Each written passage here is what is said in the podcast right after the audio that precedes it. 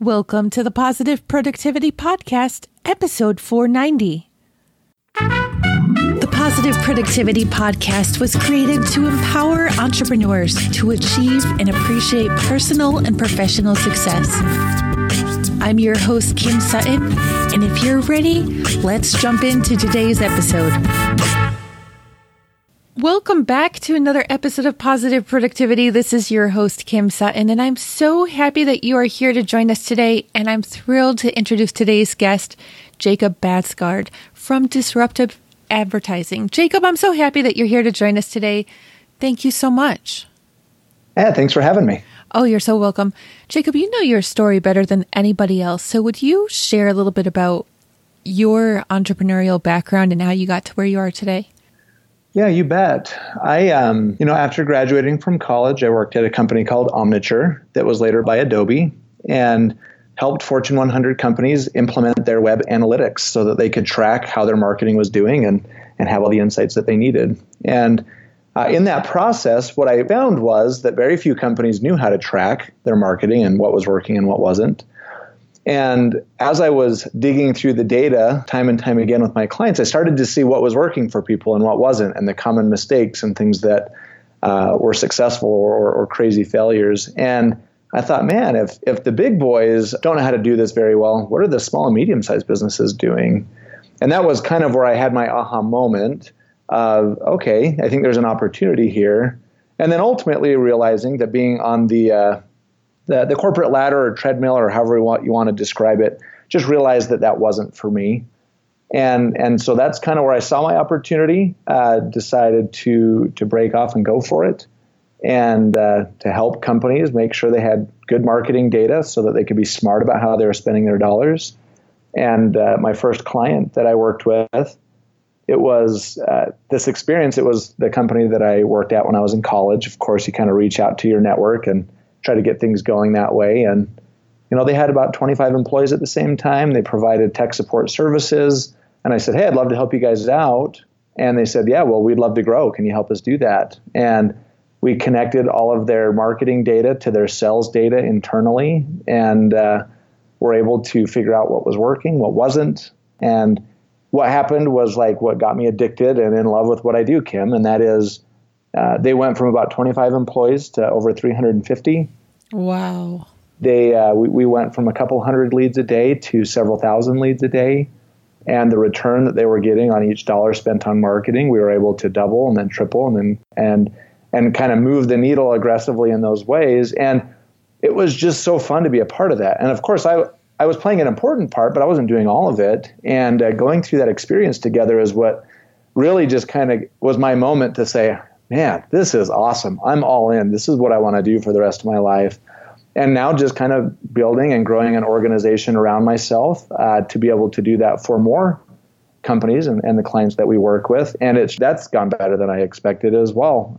We've kind of gone from myself freelancing out of my basement to uh, we've got a pretty thriving agency with about 120 people here now. And uh, I and definitely want to touch upon that. That's just huge going from you to 120 people. I want to go back to what you just said about your client being able to double and then triple their advertising. I used to think that that was so scary. I'm, I'm certified with digital marketer and an Infusionsoft certified partner. And mm-hmm. I didn't really understand how that was possible until I understood that when your marketing is doing what it's supposed to do, you're cutting out the people who aren't really interested and you're getting more good leads. So it's you're throwing less money down the toilet. Is that a fair way of putting it? Yeah, absolutely. And every dollar spent is going towards more good leads than, well, basically not leads. and it's not even necessarily good leads, it's the ones that are actually closing into sales. Because if you can focus every marketing dollar towards channels that are producing sales for you, um, obviously you're going to get a lot better bang for your buck and it's going to allow you to grow faster because your dollars are working so much more effectively for you and uh, but yeah that's really what it comes down to my first business was an e-commerce shop. I wasn't even passionate about what I was selling. It was scrapbooking supplies. Okay. And there was one day that I gave Google AdWords a shot, and I spent eight hundred dollars in a day by accident. Now I live in Ohio, and at that point, $800 was more than a month of rent. Oh boy. It hurt a lot. That is not uncommon. I know. Perry Marshall was on the show about a month ago, and he said it's the, I think he calls it the Google stupid tax or something like that. Just because Yeah. people don't know what they're doing. And I had to tell you, Jacob, I haven't gone back since because I've been afraid of it. Yeah, that's the unfortunate reality is that most people have either been burned by trying to do it themselves, working with an agency that uh, not that much better at doing it. And at the end of the day, they're not actually connecting the eyeball on ads through to an actual sell on the back end. So even if it worked, they wouldn't know it worked. Does that make sense? Oh, it absolutely makes sense. And in full disclosure, I don't have my Google Analytics set up properly. So, yeah, most most people don't. yeah.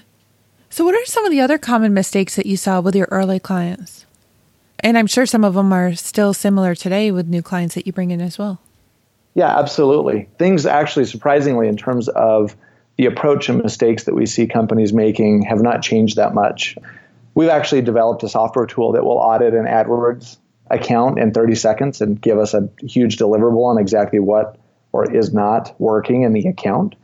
And we've got over 5,000 of those audits in our in our system now and we've we've actually been able to measure that 76% of the budgets being spent in Google AdWords are wasted. You said 70%?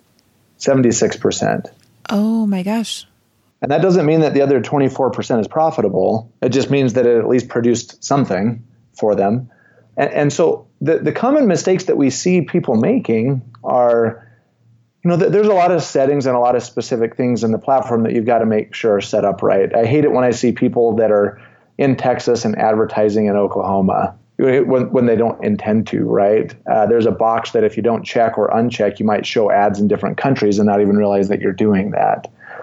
But the biggest mistake that I see people making, Kim, is they is they don't make sure to take the time to make sure that they're tracking a setup well first, so that when it does or doesn't work, they can actually know that and not just guess. And then everybody spreads themselves way too thin. No one's starting with a million dollar a month budget, right? And so we have a finite resource that we have to allocate in the most efficient way possible. And so people hop into a platform like AdWords and they think of every possible thing that someone might type into Google that is relevant to them and they start bidding on them. And their ad, they run out of budget after their ad run for 30 minutes or an hour. It's spread across so many keywords that they don't even they don't know if it was the time of day, they don't know what did or didn't work. They just spread it way too thin. And so typically what we found is that less is more. Really focus on keeping it simple, bidding on a few, testing it through to hey, let's make sure the ad can run all day. Let's see how it performs. Let's uh, see what kind of leads or sales uh, that that drives for us, and and then kind of stepping through that uh, one chunk at a time, rather than hey, let's test hundred keywords. Hey, we'll start with five and then see how those perform, and then move on to the next five, so that you can actually conclusively say if it did or didn't work. That's those are the biggest mistakes that I see people making because we jump into an account, you have no idea what did or didn't work, and they're like, yeah, yeah, we don't know. Which is just so sad. I did a split test on one of my own pieces. I have a, a planner that is just that is going to be launched hopefully in the next year, but I have a free seven day version PDF of it. And I just decided I don't know which one of these images I liked. I'm just going to try them all, you know. So I, I split tested four, and I was shocked by the one that got the highest results. It was actually the last one that I wanted to put up. but if I hadn't split tested, then I wouldn't have known. And it has a it has a sixty four percent conversion. So I'm like, That's awesome. well, to to people signing up for the for the free version of the planner, but I, I was absolutely shocked. Like, okay, I guess I'm going with this one.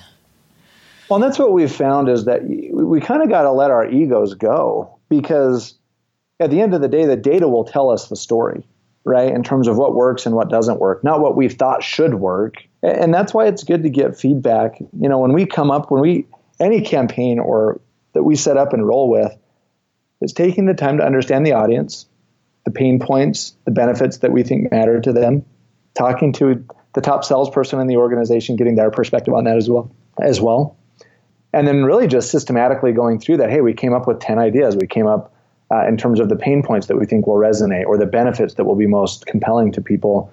Uh, and then you go through the list of each of those 10 with your messaging and, and promotion of that. And you're going to figure out which, which ones matter, which ones resonate the best. And the data will tell the story. And sometimes it's even fun to place bets on those, right? Like, you know, this is a lot oh, of things like going to work. And it's just, it just makes marketing fun. And it, we're learning about an audience. Uh, some, and that, and that's what's great about digital marketing is when it's done correctly, even a failed test in terms of ROI gets you that much closer to what will produce the ROI in your campaigns next. And so that's why it's important to do it right and not spread yourself too thin. Hey, let's conclusively make sure we know each of these things. And then when we're done, even if we didn't get the return we were looking for, we're now set up to get it. Yeah. You just inspired me. I have a much smaller team than you. I have seven. But the next time we run an ad, I'm going to have each of my team members, at least the ones who are involved in the project, design their own ad and we'll split test against each other. I know it's not really the same as betting, you know, on which one's going to go, but everybody has their own perspective. And who knows what it's going to do? I mean, my design is so different from anybody else's. How did you go from one person working in your house to having 120? Who was the first person that you hired? The first person I hired was a buddy from high school. And uh, he actually, I believe at the time, was living in Idaho and I was in Utah. And so he'd drive down from time to time and we'd spend some days working out of my house and then he'd drive back up or whatever. But it was, I just remember early on thinking, okay, well, I'm a little too busy. I don't have enough time to get to all of it. And, and so that, that's how I landed on my first hire. wow. And then what happened next? Like who, who came in next and at what did you hire when you should have hired or when if you were to go back and talk to your former self, would you have told yourself to hire earlier? You know that that's a good question. And at least what immediately comes to mind for me is all the things in business. I actually think I would have been okay to always take a little bit more time, but that's usually not my nature as I kind of just usually just kind of go for it and uh, you're talking to somebody just like you then yeah. Hey, let's. Hey, yeah, yeah. I realize that the bridge isn't there, but we can build it as we're crossing. Uh-huh. You know, like that's a little bit more of my mentality. And and so if I look back and if I were to do things slightly different, um, it would be more being more selective about the clients that I worked with, uh, more so than uh, how soon I hired, because I think that that actually was a, a more uh, important aspect to, to cover. Oh my gosh. I could give you a big hug for that. because I said yes to everybody. Listeners, yep. if this is your first episode, I have my interior architecture degree from one of the top art schools in the country, and I was designing high end residential and really lush corporate offices. And then I moved to Ohio to design schools, and I was laid off in 2008 when the economy tanked. And for some reason, despite my career background, I mean, I know it's entirely different, but when I started my virtual assistance company and I no longer do virtual assistants, I just lacked the confidence. So I was charging $8 an hour. I'm nowhere near $8 an hour anymore. And I was saying yes to everybody just because I was in scarcity mode. I mean, I don't care where you live, at least if you're in the States, but $8 an hour when you're started your own company, especially when you have any type of experience. And it doesn't need to be specifically in your niche, but people aren't going to buy you if you're not confident in yourself. And underpricing yourself is not going to instill confidence. So, yeah, I was, yep. by the time I quit my job, I got hired as an administrative assistant at Honda because Dayton, Ohio is not the mecca of interior design by any means. by the time I quit there, I had been contracted for 80 hours a week. And I was stretched stretched too thin in a different capacity because I had way too much work and I wasn't charging enough and it was it was hard to keep up. Sounds like it. Oh yeah. Yeah. And then little or unbeknownst to my husband and I when I quit my job, I was also pregnant. So that threw another, you know, yeah, it's never a dull moment around here. No. But um as I've learned who my ideal client is and I've learned how to say no and also raise my rate, working in my business when I have to, because I do love getting my hands in and working on stuff, has become so yeah. much more pleasurable because I'm not working for all these clients who I'm not at all passionate about the product or services that they're producing. And when you're not, when you have clients and and you don't really give a CRAP about what they're selling, then how are you supposed to be there to support them in the best way that you can? Spot on. Yeah. Yeah. So listeners, please don't take on clients who are not like who don't touch your heart. And then also if you're struggling financially, just double your rate.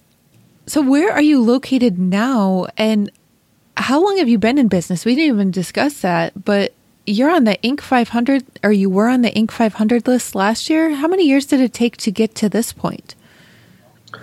Yeah, so we just celebrated our fifth anniversary. And uh, so we're about five years into this journey. Wow. Inc. 500 list in five years and 120 plus employees. That's amazing. I mean, I'm sure the five years went by really fast and also pretty slow. Does that make sense? Or is that just me? You're spot on. There getting anything off the ground, it's it's the amount of energy expended in the especially in the first couple of years was probably a decade's worth of energy. um, Amen to, get, to that, yeah. Yeah, to get things going. And but what is interesting is when you take uh, when I take the time to refel- reflect and look back, it does feel like it went by super fast, and it's unbelievable to see where where we've landed. But sometimes in the day to day grind, it definitely can feel um, you know, like I said, it just takes a lot of energy, and you know, it's nice to to be at a point where it's you know, quite frankly, a lot of the energy expended didn't need to be either. The amount of hours that I was working, uh, I don't know that it was even productive or helpful or good for the business, or my, it certainly wasn't good for me. And so there's a lot of things where if I went back, you know, I probably wouldn't have put in a ton of 80 hour weeks. Probably would have consistently done 60, yeah. you know, but between 60 and 80 i don't think i was actually doing anything good for myself or the company oh i can't even tell you how many nights i found myself cross-eyed staring at my monitor and my head would keep on you know jumping because i was falling asleep yeah. and it's at that point you realize oh my gosh it not the first time maybe not the 1st 10 uh-huh. times but after after i finally got it through my thick head you know you could go to sleep and wake up and do this tomorrow and have it done in about 10 minutes, but you're just going to fall asleep over and over again. And it's going to take you 14 hours if you keep up like this. Well, it was, and, and for me, Kim, I don't know what it was like for you, but I wore it as a badge of honor. So did I. And I'm like, I work so hard. And then, and then it actually made me kind of, uh, I don't know that I was ever a crappy owner or, or, or boss or whatever, but certainly I started to kind of like project that expectation onto other people as well. And I, I have to imagine they didn't appreciate that and that it wasn't the right thing to expect from them anyway because what I was doing wasn't healthy for me and, and for my well being and for the business for that matter. And so I look back and it's just kind of, I, I, just kind of chuckle at myself and I'm like, well, now I know. Now I get my sleep and I exercise and I come in refreshed and I get a lot more done in less time. Where before I would, you know, like I said, it was a badge of honor to wake up early and work all day and work late at night into the uh, early hours and and feel like I was being super productive. And I look back and I just I just like I said I just chuckle. I'm over here laughing because it took six years. I just passed my six year anniversary in my business. It took me six years to finally work exercise and nutrition into my schedule. I was so guilty of feeding my family out of boxes and not exercising. And I just got back from an event and I saw the the picture that they gave me. Like they took a picture when I got there. I was like, "Oh no. This is it. Time to really like because I've been talking about it. Listeners, if you've been listening for a while, you know I've been talking about getting healthier and and exercising and eating right. Jacob, today is day 3 and my legs are pounding, but I'm already starting to feel better because I'm finally taking the time and I'm not sacrificing sleep for nutrition and fitness. I was trying to figure out how I wake up at five o'clock to go to the gym. But with my schedule, I often get a second win at about 10 o'clock. So I don't often get into bed until midnight or one. So if I got up at five, that would be four hours of sleep. I can't do four hours of sleep. I like to get up about 7.30 or 8 whenever my kids start screaming that they have to go pee, you know, I go and let them out. And that makes me sound like I cage them. No, I do not cage my kids, listeners. they are locked in the room because or else they make messes all over. But um, Yeah, I like my my 7 or 8 hours of sleep. And I understand what you were talking about with you working so much. My husband is also an entrepreneur. He's a video game developer.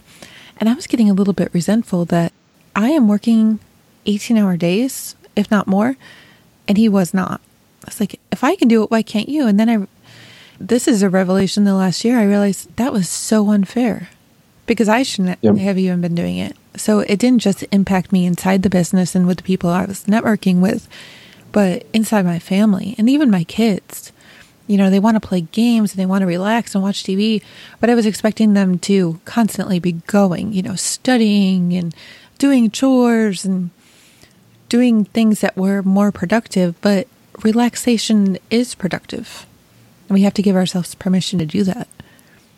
Yep.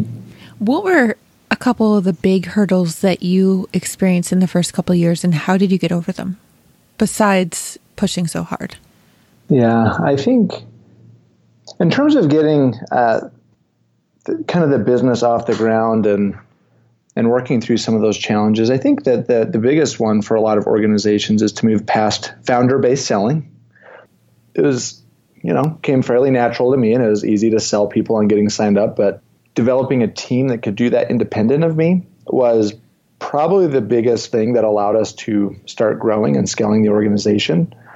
And uh, same same thing on the fulfillment side of our business, which is, you know, who can come up with the ideas, the strategy, direction, and execution without me as well. And so it's really finding that that first tier, that first level of uh, leaders to to put into the organization because the, the real process for most companies, almost almost regardless of the industry that you're in, is how far can I amplify my direct influence in the organization? Mm-hmm. And then there's that plateau, whether it's from a sales or uh, a fulfillment and execute getting the work done side of things. But at some point, there's a plateau, and the only way to break through that is to get people in that can start doing those things as well. And um, getting the sales team off the ground and, and hiring uh, some you know, what I thought to be bigger guns out of the gate that I thought I could just completely hand it off to that didn't work out. Same thing on the fulfillment side.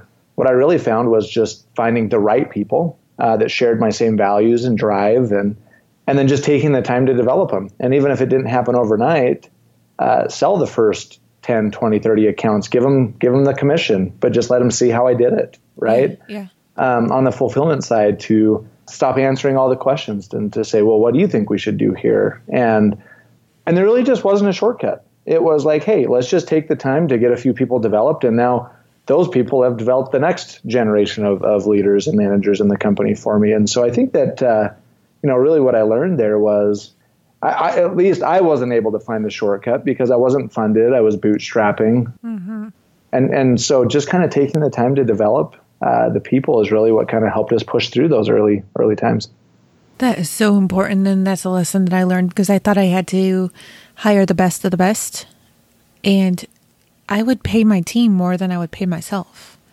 Yeah, but my team yeah, now been there. yeah, my team now was all green, and I mean like new to the industry when I hired them, and they've learned how to do things the way that I like them done, or they've created their own ways, which I love because I love team feedback. You know, maybe it would work better this way, but they've come up with those systems and strategies themselves and not because they've been in the industry for this long. Yep. And it's something that I wouldn't have seen because I'm so close and I do things my own way far too often when maybe if I just stepped back, then I would see that there's alternatives. But so often as entrepreneurs, we just don't step back because we're hustling and grinding. I have learned to dislike those two words in the last six years hustle and grind. Because I don't want to hustle and grind in my business. But Jacob, you have just inspired me because sales is that one thing that I haven't let go of yet. Implementation, no problem. That's how, you know, I still implement, but I've got six other people now that will help me implement. But the sales part, I haven't let go of that. So after I get this fitness and nutrition thing down, I think that's the next area of focus. Yeah. Wow. What does disruptive advertising mean to you? Disruptive advertising to me means when, when done correctly, a company can spend less and outperform their competition from a marketing standpoint. When advertising is done correctly, it's the best moat you can build around your business because uh, other companies are going to say, man, how come they can do this? And when I spend money on it, I'm not getting the results I'm looking for. Getting those things dialed in and figuring them out, it really is the differentiator and, and allows the business to succeed and grow. And, and so when I think of disruptive, it's yeah, let's just outsmart the competition, not outspend them. And that gives us the opportunity to invest more in marketing and start to pick up more market share and speed things up. But but that's what I get passionate about and, and letting that be numbers driven so that it's not based on emotion, it's based on the numbers. Wow. I like that. What did you say about the competition again? It's not about outspending, it's about outsmarting. Yep. Oh, love that. How do you believe you have outsmarted your competition? Hmm. Well, we definitely are uh, an anomaly in terms of growth in our peer set. And I think that there's a couple of things. Uh, number one, um, I don't have a lot of partners in the organization that I have to appease. And so I can invest a lot of the net income of the business into growth, mm-hmm. right? Mm-hmm. Um, and so I think that that's a strategic advantage that we have. And uh, and then at the end of the day, we I think a lot of it is uh, our ability to recruit, uh, hire, develop, and and build an organization at a rate that other people haven't been able to, and feed them with the marketing engine that what we do for our clients is what we do for ourselves. And that's how we get all of our leads and grow as an organization. And we're kind of like, hey, we eat our own dog food and it actually tastes fantastic. And where, where most of our competition, they've, they've never actually had to do these things for themselves before. And I think that that's where the disconnect is. Hmm.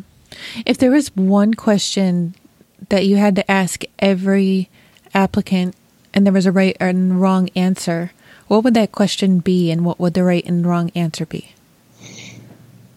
So, the question that I find to be the most insightful is what was your first job and why? Hmm. And to me, the answer can be a variety of things, but what I'm looking for is have you had a job that sucked that you were able to like push through before and, and find a way to be successful even though it was hard and you didn't like it? And, and that to me has been a great indicator of probably my best predictor of success in the interviewing process. And when people are like, oh, this is my first one, or I've never really had to create for myself financially before, I didn't have to do that until much later in life. Um, it's a, it doesn't mean that they won't be successful, but the rate at which they are successful, the, the percentage is down because they hit those hard times and they haven't developed the fortitude to push through them. Yeah. What was your first job and what was your least favorite job? my first job uh, was a paper route when I was eight years old. Me too, but at 11. Yeah. I have never had a job I didn't like. Now, granted, I've, I've moved around because I, you know, I think you always look for something that's better and that, and that creates the growth opportunity. But I'll tell you what, I was, uh, I worked with a, uh, with a brick mason, brick masonry company for a long time. And, uh, that was the, the hardest physical labor of my and and this is you know I grew up playing sports, football, lifting, exercising, doing all those things, and and I remember the first day after being on the job of, of doing that construction, and and being what's called a hod tender, um, building scaffolding, mixing the mortar, moving the blocks and bricks around, and all that stuff. I couldn't move my fingers the next morning. Wow. Um, and I woke up and I had to use my forearm to start moving my fingers back and forth because my, my arms and my body were just so sore. And that was the physically hardest job I've ever had, but I actually loved it. I loved the people I worked with, and it gave me some perspective on, you know, probably wasn't what I wanted to do long term in my life and gave me some perspective on those things, but man, I sure learned a lot and I loved it. My hardest job was Chipotle. Hmm. Before I started working at American Honda after I I lost my interior design job, you know, you do what you got to do so you can do what you want to do. And I got a job at Chipotle. Yep. I was kicked off the line because my burritos wouldn't stay together. but um, as Chipotle, so Kim, I'm never going to have you make me a burrito then. Uh, no, I've mastered it at home now because I love the food. I still eat there okay. to this day. But as employees, you get a free meal every shift. So I was worried that I would get fat. No, I lost 50 pounds working there because you do not stop. And one of the biggest lessons wow. I learned there, and I, I worked there eight years ago, there are still people that I worked with at that time who are now managers there and we still connect. I mean, the environment was really awesome. awesome. this is not supposed to be a Chipotle commercial, but it was just great. But table touches, That is something that I've brought into my business now because we, as the cashier, I had to go whenever I could and just go to each table and see how everything was. And as entrepreneurs, we often forget to do table touches with our client roster. How hmm. are you doing today? You know, is there anything I can help you with? I mean, how about signing them up for an expanded package that they didn't even know they needed, but if you just get into a conversation after they've already started, then you can open up new opportunities. And I've forgotten about that so many times. That's a great point. Jacob, what are you most excited about in the next 90 days? In the next 90 days, we are um, we are moving to a new home that we're very excited about. Corporate uh, home or residential home? Residential. And I am going to uh, Machu Picchu improve my wife. So that will be awesome. Wow. Because I'm curious, I have taken very little vacation in the life of my business. Is that something that you purposely plan into your business now? I'm definitely better at taking time off. I actually enjoy working. And so even when we go on vacations, I tend to like to work two or three hours in the morning or in the evenings. I'm going to try to disconnect on this one, but I definitely make more time for personal trips for myself. I love fishing. And so I, I try to make sure I plan a couple of fun fishing trips every year and then going on some with my wife and making sure that she can plan some personal ones to go on her own but uh, definitely have prioritized that more now than I than I did earlier on in the business. What are some of the common mistakes you see in Facebook ads?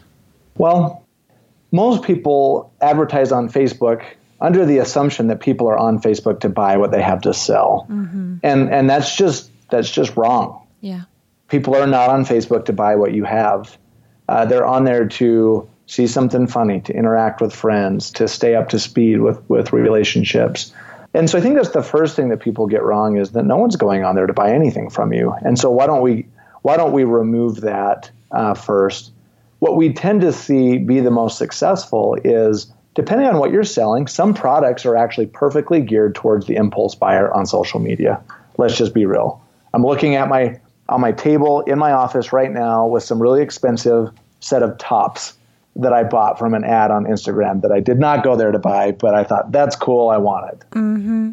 So that does work. You can get direct sales on that. But what's actually the most successful is retargeting people that already came to your website and expressed interest, and then retargeting and advertising to them on Facebook is a great way to stay top of mind during the buying process. And that's typically where I recommend people start on Facebook because that's where you'll get the best ROI. Yeah. And now, in terms of conquest, where I'm actually pushing a message to people that have not been to my site or interacted with me before, is I always recommend start with value. What can you give them that gives value? And, and a lot of the times with no strings attached. So that might even be a few really extremely well written blog posts around topics that are very important in your industry and just driving people to it and creating that type of, hey, I'm going to give you value first and now, after a couple of those, I might start to push in, and this is, you know, the offer or um, whatever that might be. And so I think a lot of the times it's just make sure that you're approaching it from a value standpoint first rather than, hey, I'm just going to go spend a bunch of money on Facebook and make a big return. That's not typically how it works. Now, it actually does for some businesses, but not for most. Thank you for sharing that. That's exactly the journey that I've been on. I would come up with products in scarcity mode and put out a Facebook ad, spend several hundred dollars and get exactly zero sales. Yeah. But since I turned that around and I'm offering value first and then connecting and then possibly selling if my own funnel is set up, you know, the cobbler's kids' shoes are all, always broken. And then the sales come, but not yeah. the other way around. You can't just show up from your dark corner and then expect to sell something. But as you said, sometimes it works, but most often it doesn't. Yeah. Yep. Who is your ideal client now?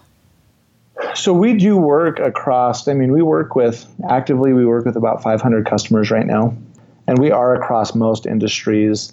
Uh, companies come to us because they're, they're kind of at a, at, a, at a stage where they're ready to grow. They're past viability, they've got a good product or service, things are working, and they're somewhere in that neighborhood, and they just need help with that from a digital marketing standpoint. Uh, people come to us to get help advertising on Google and Facebook, simplistically. Uh, what they don't realize that they need is good analytics and data um, so that we've got a full visibility on what's actually working um, and then actually perfecting the website experience and testing different versions of it. And so that's what we're looking for is uh, the, the types of customers that are in those types of circumstances. Uh, we can help drive the right traffic from those platforms and make sure it converts and demonstrate the ROI.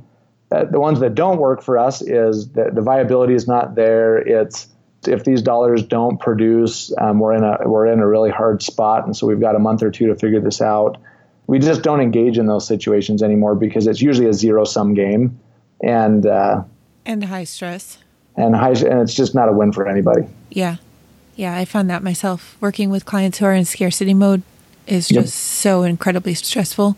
Those are the ones who are texting at two o'clock in the morning because just like I already shared with you, I mean, they come up with the ideas because they're in scarcity mode and they put them out, but then they get upset when it doesn't convert. But they haven't done the time. How long would you suggest to any of the listeners that they give a marketing campaign to actually see if it's working or not? Well, and I know this can change by person and industry. So there's a lot of factors that play into that. Every marketing campaign should drive the results that you're looking for. Because even if it doesn't drive the ROI, it taught you something about your audience that allows you to be more effective with your next marketing campaign. And so I think that the mentality is exactly what you described. When can I expect the ROI? Sometimes that could take 18 months to really get a marketing campaign dialed in, or even longer. What we typically see is that viability hey, do we have anything here? Is there at least enough potential from what we're seeing so far? Is usually three months is a good viability phase. Hey, are we going to be able to make these channels work for us? By six months, we're typically sustainably uh, advertising and it's, it's hitting the returns that are at least makes sense. And then typically within a year is, is what we expect to start to see real tangible top line and bottom line growth. Because now that we've iterated through 10, 20, 100 marketing tests, we've started to find what's working. Um, and that's typically the timeline that we see. Awesome. Listeners, if you have a marketing campaign and you're still at the point when you have to do it yourself, when you're testing, I just want to point out that you should only be testing one or two elements at a time. Jacob, you might have different thoughts, but please do not go and change every single component of a landing page because then you won't know what made the difference. Yeah, and and to that point, typically what you want to we typically start with a completely different design, and that's an A/B test, right? Mm-hmm. Hey, which page performed better? Yeah. And now we know which one performed better. We need to understand why it performed better. Right. And so then the next series of tests is hey, let's remove this piece or add this piece. And now that we understand that this was the higher performing page, we now understand why it was the higher performing page. And so it's it's it's a sequence of events that you have to go through. I know I mentioned earlier that my current team was all green when I hired them listeners, for your marketing for specialized services like Google AdWords and Facebook ads, this is something that I do not recommend hiring somebody who's entirely green for. So if you're interested, please get in touch with Jacob. But Jacob, for people who just aren't in the financial position, because I never want people to go bankrupt, you know, potentially put themselves in that deep financial hole, what are two tips that you could give to our listeners on how they could instantly well, not instantly, just give themselves an immediate leg up. And then they could come to you after those little things start working. Does that make sense? So, everything that we do, we publish in detail and with full transparency on our blog. Awesome. And we get over 100,000 visitors a month to our blog consuming this and understanding what's working and what's not. Um, and so I would recommend, you know, subscribe to the blog, go check it out. It's on disruptiveadvertising.com. And uh, that's a great place to start. Um, and for people that are in a situation where no, it's working, we want to offload some of this or get someone that knows what they're doing, then reach out to us on, on the same site, and we'd be, we'd love to take a look at that with you. Fantastic. And again, that's disruptiveadvertising.com.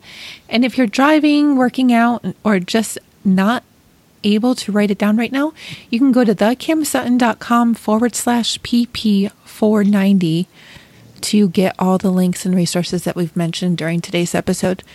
Jacob, I have one last question before we wrap up. You bet.